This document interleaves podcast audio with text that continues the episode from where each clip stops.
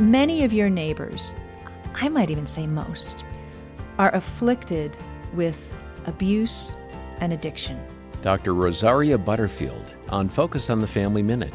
And that means that as noble as your invitation, you know, Tuesday night at 7 might be, quite frankly, many of your neighbors do not know if they're going to be sober or safe that particular mm. Tuesday.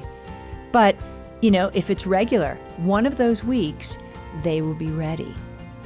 And so um, we turn it in this way, and it's it's a known reality. And we've had neighbors say, "Wow, is this some strange ritual you do?" I don't care what you call it. but we're going to go there. And the reason is because we've just talked about heavy things. We've just talked about important things. And now we want Jesus to enter this conversation.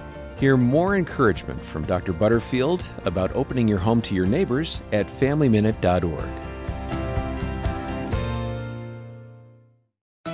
Hi, I'm Dr. Greg Smalley. And I'm Erin Smalley. Marriage is an amazing gift from God, but it can also be a challenge sometimes. That's right. We could all use a little guidance. And that's why we started our podcast, Crazy Little Thing Called Marriage. We talk about things like recognizing conflict cycles, dealing with stress, and how to grow your love each day. Listen at crazylittlethingcalledmarriage.com or wherever you get your podcasts. We can't wait to see you there.